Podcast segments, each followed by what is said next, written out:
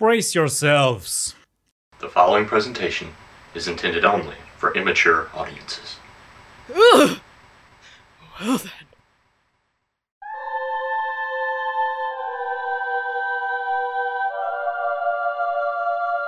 And God said, Let there be F bombs.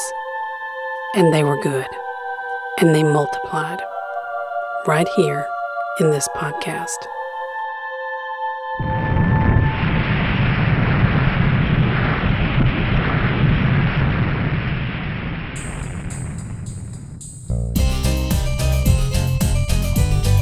Hi, and welcome back to the Hansel and Gretel Code. This is episode 17. Oh, you back again? Um, uh, yeah. Uh, I hope this is worth it.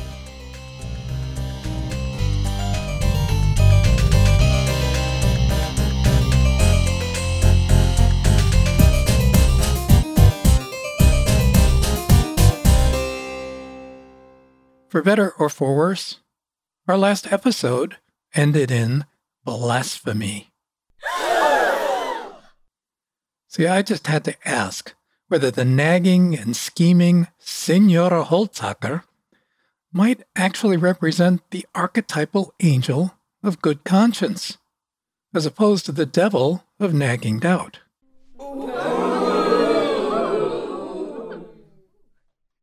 Yeah, just remember, she was the one doing all the nagging, busting our wishy washy husband's balls until he finally agreed to the unconscionable act of abandoning his two children in the forest. oh!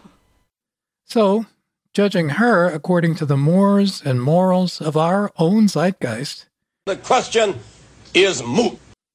Yeah, of course she's a devil. There's no way in hell her character could be a metaphor for the angel of conscience. Am I right? Or am I right? Yes, you are right. Oh boy. Not only is her plan selfish and evil, she herself seems to be missing a conscience. Oh boy, that's not good. Now, the illegality of her suggestion aside, a good conscience would never allow her to live with herself, not after abandoning her children. I am what I am, the best of the best. Oh dear, that's rather alarming. Now, the thing is, though, that's our conscience we're judging her by.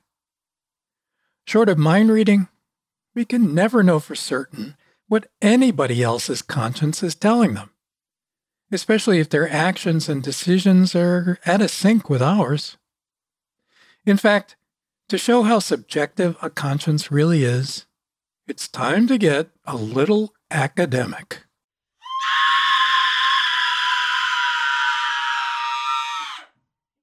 Oh boy. Well, just bear with me, okay? I promise this isn't gonna hurt. According to John Boswell's authoritative book, The Kindness of Strangers, European mores and morals from late antiquity to the Renaissance not only allowed for child abandonment, which is not the same as infanticide, but can almost be said to have encouraged it. What? Yeah. For over a thousand years, the European mind didn't consider child abandonment heinous, immoral, or illegal, and the culture did nothing to discourage it. On the contrary, unwanted children could, in all good conscience, be sold, given away, or simply abandoned. Auf Wiedersehen. Goodbye. And on top of that, finding an abandoned child? Ooh, that was like winning the lottery. Hooray! A so called foundling was the equivalent of free livestock or a free slave. And the whole process of anonymous abandonment and adoption, it was morally akin to dumpster diving. They're free. You have been found. Hey, remember in episode 6? No. Yeah, well, we already mentioned that child abandonment was something that directly supported the growth of the Catholic clergy via the pious practice known as oblation. What's that you say? As the medieval version of Catholic charities, if not the uh, Salvation Army, oblation allowed families to uh, donate unwanted children to the church. And these children were, in turn, pledged to become clergy. Say your prayers, dear. And check this out.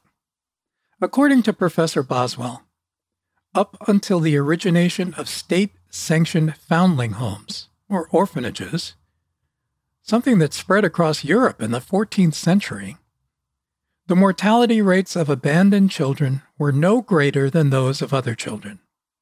And apparently, their lives were not necessarily harsher. Now, ironically, orphanages, which uh, by the start of the 15th century had become the preferred method of child abandonment, well, they were essentially death traps. What? And that's because in societies with very little awareness of hygiene and almost no real medicine, infectious diseases have, and probably always will, spread like wildfire whenever and wherever people are gathered together in groups. Be advised the symptoms to watch for are aggression, foaming from the mouth, deterioration of motor skills, and an unbelievable hunger.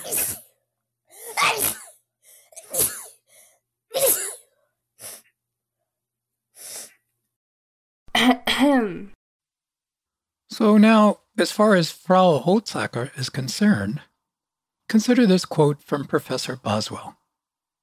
The overwhelming belief in the ancient world was that abandoned children were picked up and reared by someone else. It was indeed because they were so certain this would be the fate of abandoned children that some fathers preferred infanticide. Uh, interesting. And so we find, somewhat surprisingly, that a good medieval conscience, one perfectly in tune with the prevailing culture, would be quite reasonably untroubled by this woman's proposal. The sun is shining down on me. Yeah, so there it is. And yet, given the pathos of our fairy tale, not to mention the fact that she seems to be deliberately donating her children to the gingerbread witch, do we uh, really have enough evidence to rethink her identity as the devil of doubt? I don't want to tell you.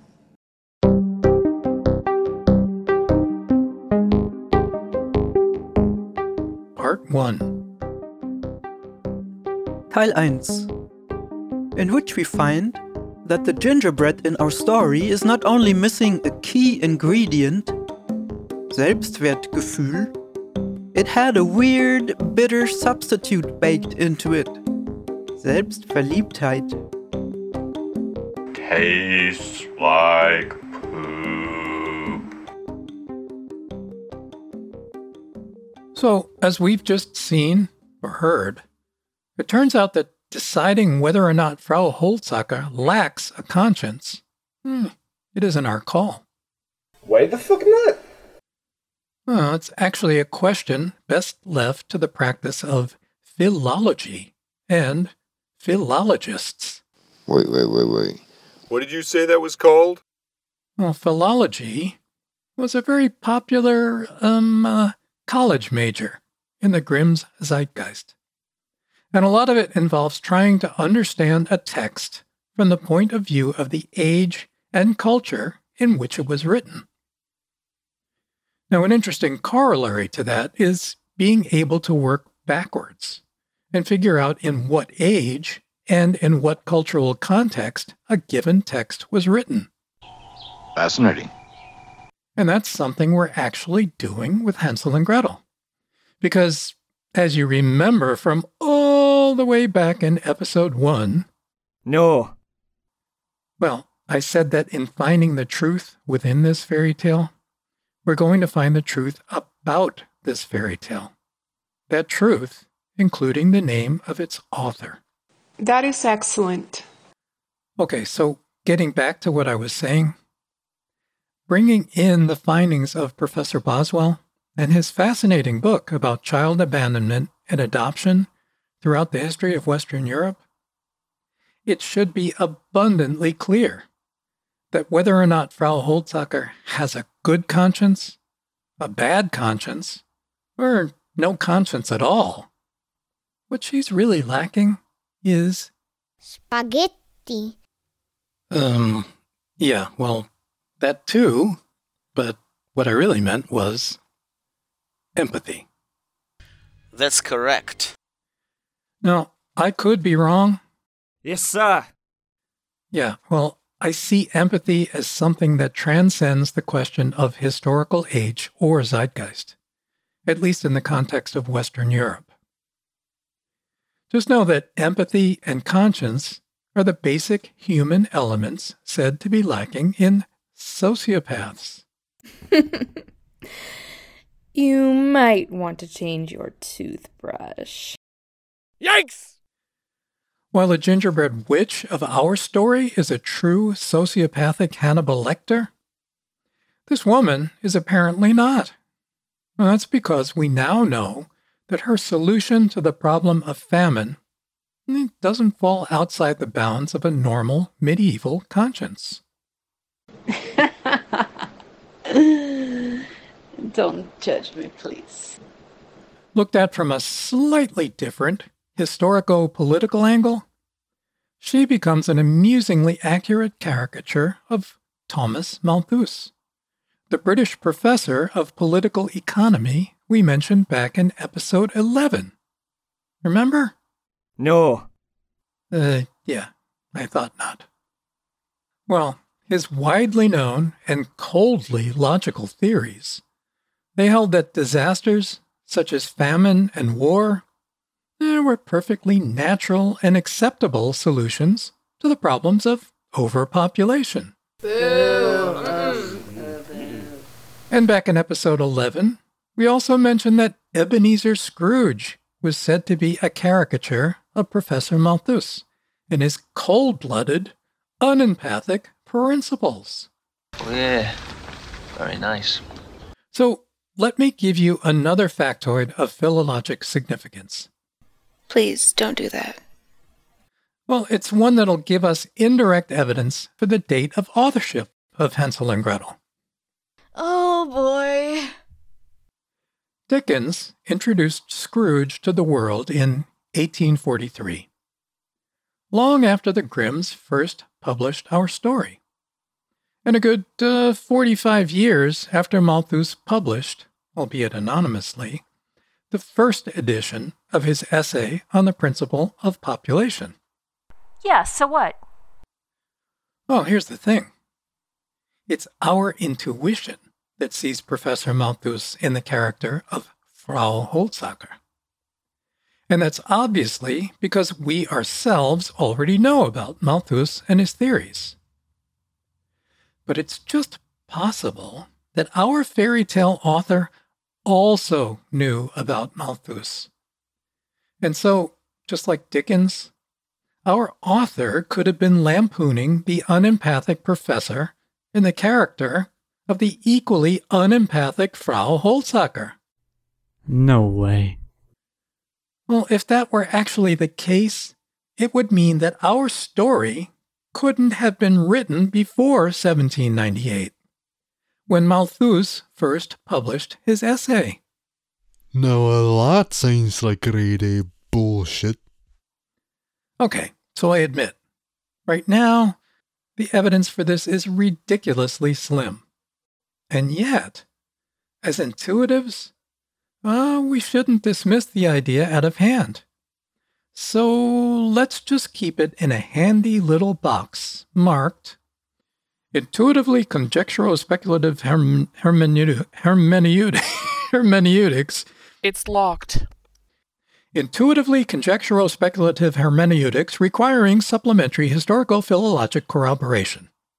Ooh, well, isn't it just Mr. Fancy Words? Before we move on, there's uh, one other point that's worth mentioning. Whether or not our fairy tale author was aware of Professor Malthus, she, or he, was definitely clued into the concept of empathy and what it means for someone not to have any. And that's a human problem, endemic to all ages, if not all cultures. We of today have, at least at some point, called it Argy Durg Durg. Narcissism. Anyway, that's what I call it. Let's hope you make the most of it, my boy. And while there's been an awful lot of equivocating and discussion over what the word narcissism actually means, especially in our zeitgeist and in Western culture, it's that very lack of empathy, coupled with bullying behavior, that this fairy tale seems focused on. Let's find out if they're friend or foe, and if they're foe, let's take care of those son of a bitches. Look at that. Argy Durg Durg. Now, I doubt that our fairy tale author would have chosen to call it narcissism, or even Selbstverliebtheit. Yeah, yeah, it's okay. Eh, But that's the thing about intuition. Sometimes you just have no words to name what you perceive and know to be the truth. Sometimes all you have is a story. So, uh, what's the story, Ritchie? This story sure has plenty of narcissistic behavior baked right into it. Factory baked goodness in every little bite.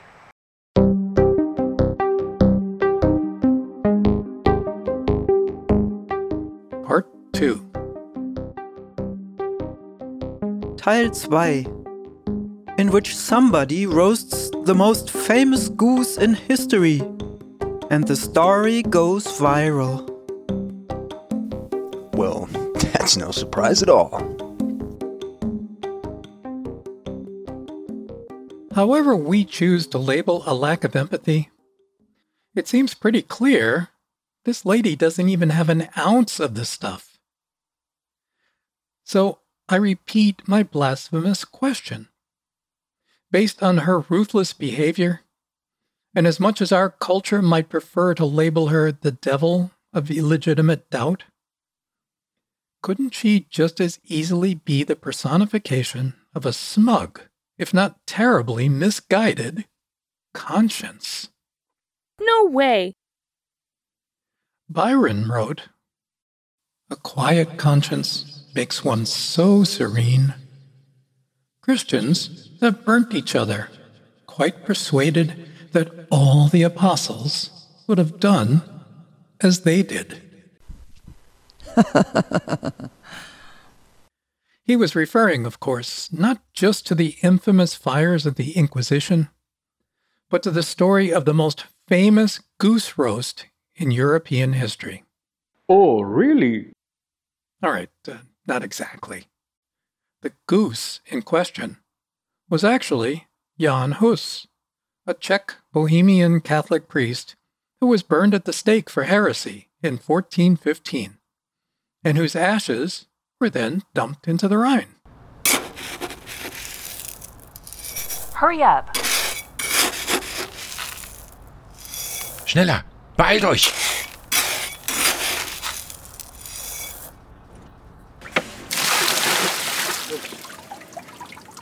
Hus, whose name, uh, I guess, means goose in Czechoslovakian, was quoted as saying something to the effect of Now you roast a goose, but in 100 years a swan shall come after me, over whom the fire shall have no power. This prophetic quote, while totally apocryphal, if not genuine fake news, it's stuck in the minds of Europeans for centuries. Why? Well, that's because Hus is loosely considered one of the forerunners of the Protestant Reformation, and the swan in question was Martin Luther, the Catholic priest who changed the course of European history almost exactly 100 years later. Yes, I know. Well, the sudden appearance of Jan Hus in this moment of our tale, that's no gratuitous coincidence. Because his divergence from the authorized Vatican viewpoints that mirrors our current heretical and blasphemous misgivings about conscience. How? Well, here's how and why. Hus was given numerous chances to retract his heretical views and save his own skin, even up to the last minute. And while he steadfastly refused, it was always on the grounds that his conscience wouldn't let him. Ah. Of course, as far as the Vatican was concerned, it wasn't the angel of conscience he'd been listening to and obeying. It was uh, that other guy, the one always sitting on the opposite shoulder. Unquestionably. Now, ironically, there was no such thing as a clear and conscientious Vatican viewpoint. Why, why, why? Because at the time, there were three separate rival popes one living in Rome, one living in Pisa, and one living in Avignon. Ooh la la. And each one of them was accusing the other two of heresy. So, with all three of them on the hot seat, they were busy playing a crazy game of musical uh, shoulders that none of them won. So, who and how are we to judge? How do we sort out the truth here? I don't, I don't know. well, I got to tell you, I could spend a whole bunch of episodes trying to explain what Jan Hus was all about and where he was coming from, what his views were, what all the heretical hubbub was about, not to mention all the facts and factoids regarding why and how he ended up being burned alive at the stake. Must we? The genuine facts are fascinating. But then kind of like those three bickering antipopes. Philosophical, theological, and historical academia has been hashing over the ideas, the attitudes, and the motivations of all the various players involved, and they've been at it for centuries with no end in sight. Oh boy. Oh boy. Oh boy. Uh, never mind the fact that on December 18th, 1999, John Paul II officially said regarding that famous goose roast Oops. Sorry. Well, all we need to do here and now is to understand how Jan Hus, along with the considerable baggage of all of those facts, factoids, and academic interpretations, how he fits so perfectly in between the lines of our fairy tale. What are you talking about? Well, Jan Hus isn't just one of Hansel and Gretel's famous poverty loving ancestors. He is indeed another one of those guys who felt the clergy should return to that old time religion and be as poor and as pure as the apostles. It turns out, though, there's a direct, historically and culturally significant connection between Jan Hus and the author of our fairy tale. A connection you could almost call genetic. You're scaring me. And it is my firm belief that this fairy tale author wanted us to delve into all of the historical, theological, philosophical, and philological facts regarding Jan Hus. You are kidding, right? Hey, I kid you not. Now, the reasons for that will become clear in future episodes of the podcast as we progress through the fairy tale. For now, all we need to know can be summed up in two simple words. What are they? Sancta Simplicitas. The fuck is that? Well, the collective European memory took all of those facts, factoids, and opinions and sum them up in those two simple words that literally mean holy simplicity. Uh? In other words, Sancta Simplicitas is quite simply a meme. What? Yeah, that's right. It's a meme. And one that's every bit as potent as any and all of the 10 second cat videos and 2 second GIFs ever made. Are you kidding me? Now, I'm not going to get us too deep into the concept of a meme, except to say that a meme, it's like a virus passing itself on from person to person. And in the case of the most powerful memes, like Sancta Simplicitas, it's something that's so easy to remember, it gets enthusiastically passed on from generation to generation to generation, just like a gene. Now, the weird thing is that ideas can be easily spread and passed on as a meme without anyone knowing exactly what they mean. What the deepest and truest meaning encoded within that idea virus or meme actually is. In other words, how memes influence individuals and what their full significance is for the culture. I am confused. Yeah, take cat videos, for example. It may not seem like they have any meaning at all, at least not beyond the obvious, which can only amount to a tiny hit of dopamine and temporary relief of boredom from the endless tedium of a workday. I like that. They do indeed have a deeper layer of serious meaning, though. A purpose and significance known mostly to those uber wealthy entrepreneurs whose algorithms drive the exchange of dollars for eyeballs. Believe it or not, the very same idea applies to fairy tales. Are you crazy? The most potent ones get told and retold. In other words, they're transmitted, not just from person to person to person, but from generation to generation, pretty much without anyone bothering to consider what deeper information might be encoded within them, and how that information affects and informs our attitudes and our actions. Bollocks, just bollocks. Yeah, well, this is no conspiracy theory. It's simply the nature of human communication. And in this case, Byron's three lines of poetry, mm, they never made it to meme status, although he himself practically did. Byron, an apparently wild and crazy guy, was super well known in his lifetime and beyond as mad, bad, and dangerous to know.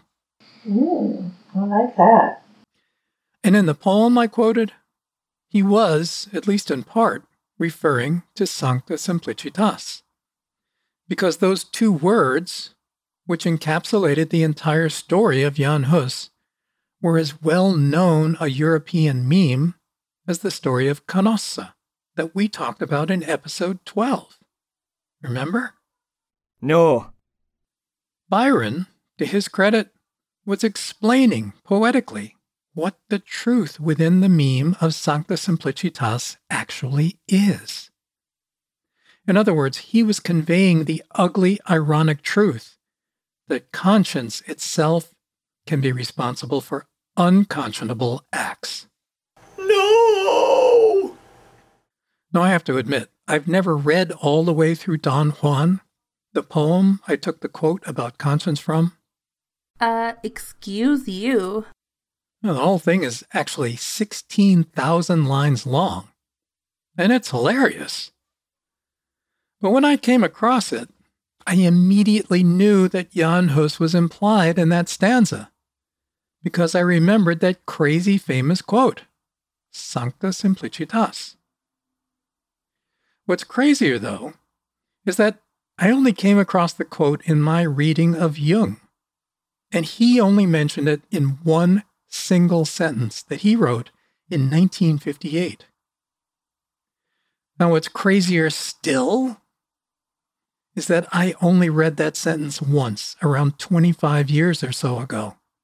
And, like all powerful memes, it made such a serious impression, I never forgot it. So, what's the story, John?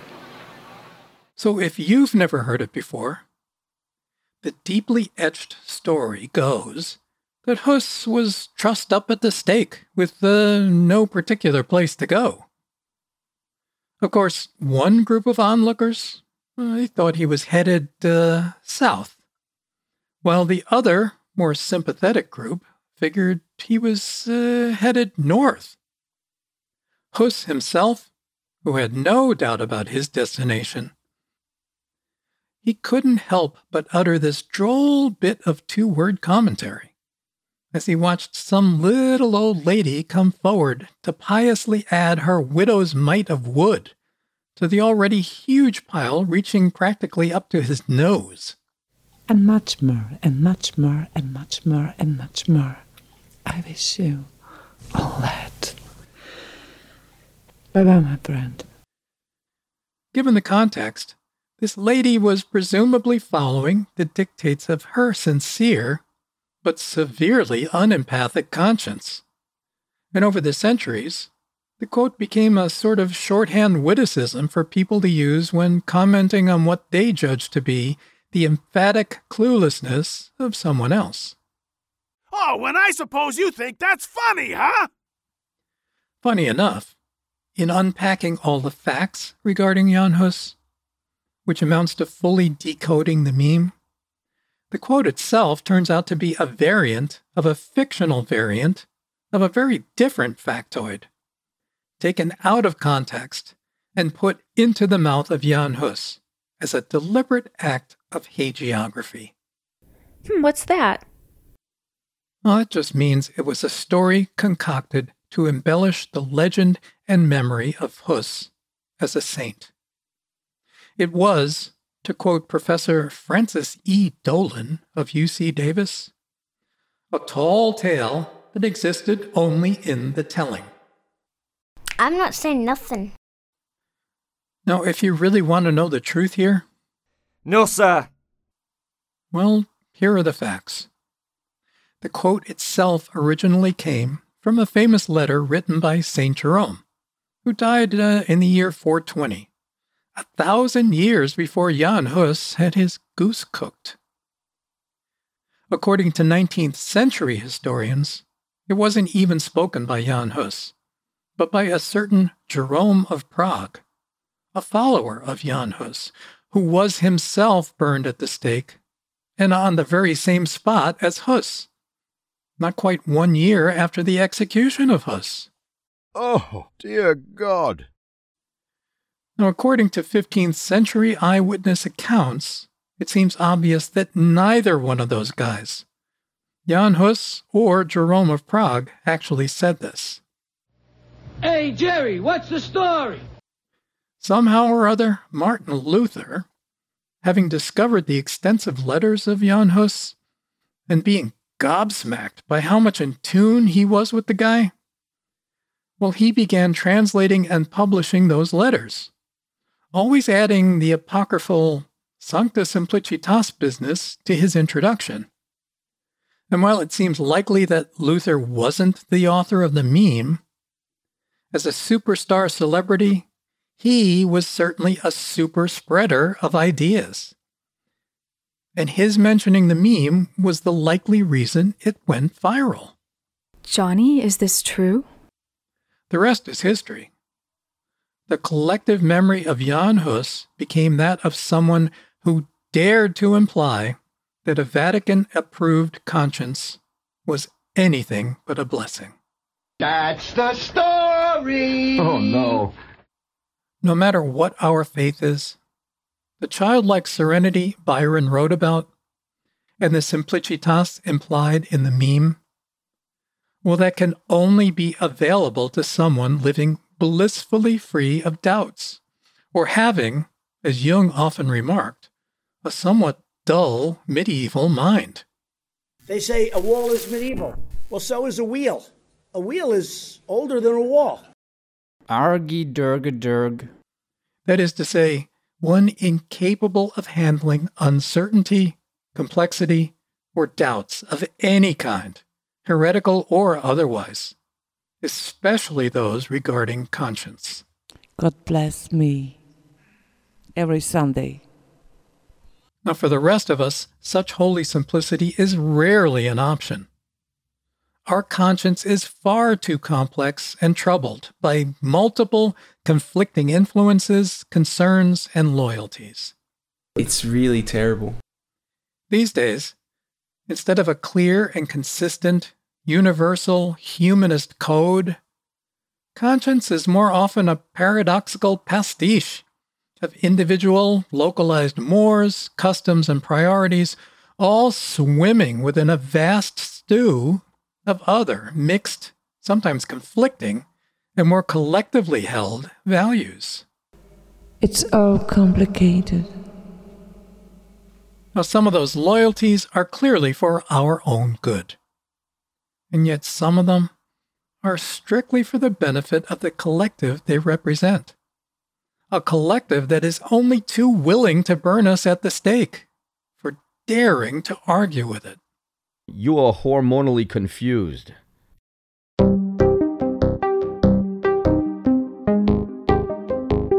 Part 3 Teil 3 In which we get invited to a bris with a barbecue celebration to follow. But we've gotta drive through a busy construction zone in order to get there. That's uh, not funny. Whatever. Obviously, finding ourselves in perfect agreement with others on any singular matter of conscience, it's hardly a given. More to the point, though, finding agreement within ourselves, that's often a process that resembles this typically domestic scene of nagging behavior between Hansel and Gretel's parents. How many times have we been over this? Ugh, with depressing regularity, something like this fairy tale mother willfully demands that we ignore our doubts, legitimate and otherwise, and listen to it, or else. Shut up and do it. But if this imperious and unempathic thing is actually our conscience, how did it uh, overcome its naturally complex, conflicted origins and become a kind of white picket fence demarcating right from wrong? Shut up. How did it ever become an unequivocal dogmatic code for leading us onto the straight and narrow path away from whatever it considers evil? You tell me. In other words, how did it lead that little old lady to want to make sure that Jan Hus was burned to a crisp? Shut up! Hannah Arendt, the 20th century philosopher, tells us, and this conscience is also supposed to tell us what to do and what to repent. Before it became the lumen naturale, or Kant's practical reason, it was the voice of God. Clever. She was referring, of course, to Isaiah 40, verses 3 to 5, where the great man of God calls conscience the voice of one crying in the wilderness. Prepare the way of the Lord. Make straight in the desert a highway for our God.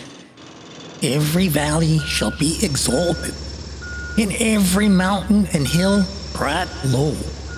The crooked places shall be made straight, and the rough places smooth.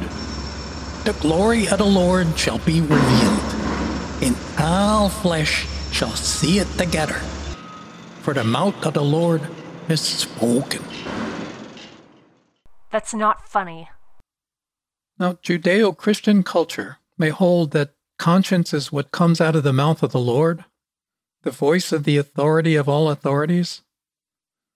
But uh, for all the various feats of civil engineering this voice demands, it might as well just be known as the Great Homogenizer. It sounds so much more concerned with getting us all headed in the same direction rather than the right direction. Move! And while we're on a biblical roll, in Genesis 17, the covenant between Abraham and Yahweh, well, that's also a strict matter of this very same conscience. And because circumcision is the outer sign of this covenant, circumcision is one of its unconditional demands. Uh oh. When Abram was 99 years old, the Lord appeared to Abram and said to him, I am Almighty God. Walk before me and be blameless, and I will make my covenant between me and you, and will multiply you exceedingly. Wait a second. Did somebody do it? And of course, you remember from our last episode? No. We brought up the similarity between the doings of our story and Genesis 21. In Genesis 21, when Abe's wife, Sarah, wants him to abandon his son Ishmael and the kid's mother, Abe's Guma, Hagar, the bond girl, or bondwoman, this too is sanctioned by that very same conscience. And Sarah saw the son of Hagar the Egyptian, whom she had borne to Abraham, scoffing. Therefore she said to Abraham, Cast out this bondwoman and her son, for the son of this bondwoman shall not be heir with my son, namely with Isaac. And the matter was very displeasing in Abraham's sight because of his bondgirl or er, because of his son. But God said to Abraham, Do not let it be displeasing in your sight because of the lad or because of your band girl or band woman. Whatever Sarah has said to you, listen to her voice. Some of us have standards. And finally, in Genesis 22, conscience famously demands that Abraham get rid of Isaac as a sign of blind obedience to the voice. It's for the better. At the last minute, of course, something else tells Abraham to ignore the order of that man behind the curtain. And uh, I got to tell you, I think that other thing was something unrelated to the great homogenizer guy with the bulldozer mentality. I don't think so. And because the Bible calls this something else an angel of the Lord, we all assume and trust that this angel was indeed the mouthpiece of conscience. Got that right. In our Judeo Christian tradition, changing the dinner menu from young boy to mutton, that's interpreted as an empathic act of mercy on the part of conscience. But to my utter moral consternation and ethical discomfort, I gotta tell you, I have my doubts about that their orthodox interpretation. That is so typical. There's something so imperious and unempathic about this oddly gratuitous test of loyalty to conscience. I think Abraham may have, in all actuality, flunked it. Completely out of your mind. I can't help seeing how Abraham's story mirrors what happens to us when something within can't quite get itself to unempathically zig, especially when some conflicting but clearly empathic inner voice is urging us to zag. For the love of everything sacred and holy, would you please shut your yapper? The Bible assures us there was no such misdirection in the matter of Abraham and Isaac. But it does so by using its heavy authoritative hand to muffle our doubts and expunge any evidence of confusion from the record. Nonsense.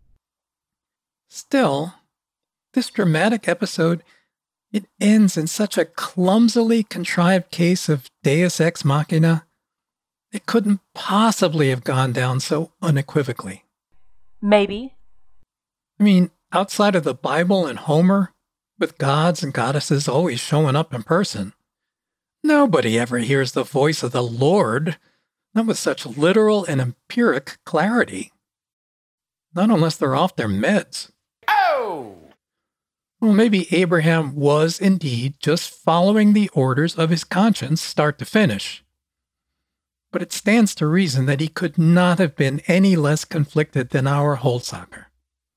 Otherwise, he would have been just like that little old lady of the Jan Hus story, all too happy to squirt extra lighter fluid on the grill before barbecuing his son.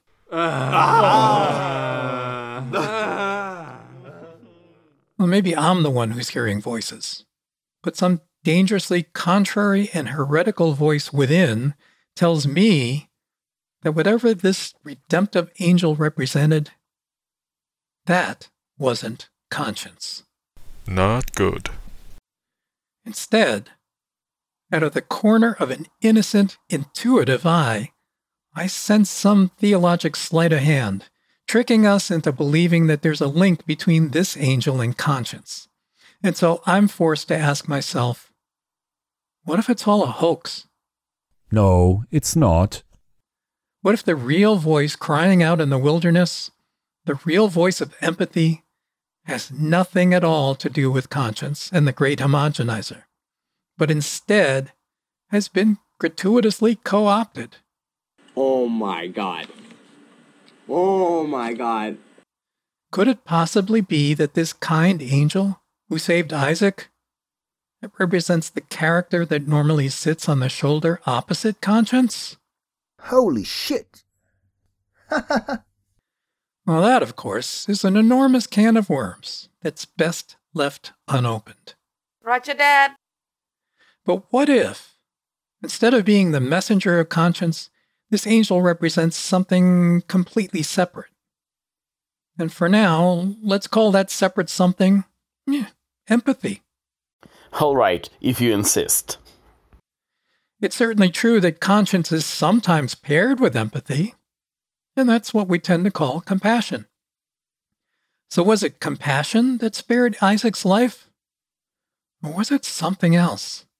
Something that arose to override the fanatically strict rules of an authoritarian conscience demanding his death? Honestly, I have no clue. Well, before we can answer that, let's remember that our fairy tale woman is nagging her husband to do something wrong. That much is clear. What's also clear is that we have never let ourselves consciously understand that her lack of empathy it doesn't make her the devil of doubt. Then again, leaving the safety and comfort of scriptural certainty behind, that means daring to see her as a true personification of conscience, the dogmatic authority we've all been taught to trust, obey, and internalize and that occasionally forces us to do something tragically self destructive. Oh no. Something that leads us, as Henry Miller put it, to slaughter our finest impulses. Oh crap.